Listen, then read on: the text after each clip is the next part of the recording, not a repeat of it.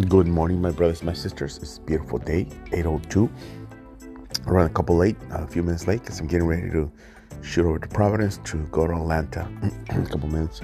So, going to a missions conference for North Korea. God bless you. You can determine have a, a blessed day, my brother, my sister.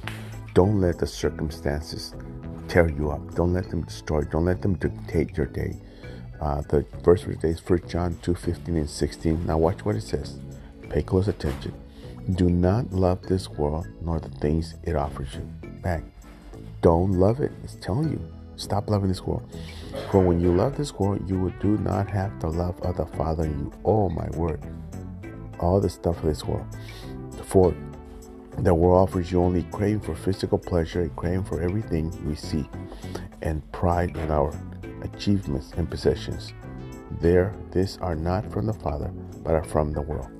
Don't crave the things of this world. Crave the Holy Spirit. Crave the Word of God. Crave the things of God. Somebody said, You want to go to heaven and spend eternity with Christians in heaven that are here? Really? But you want to go one hour to church and spend an hour with them? How's that even possible? Some people don't want to go to church. Oh, I don't want to go to church. Oh, yeah, but you're going to go to heaven and spend eternity singing and talking about God. Like, wait a minute. You sure that's where you want to go?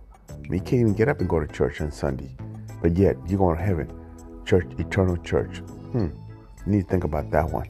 You have a blessed day. Love you. Praying for you. God bless you.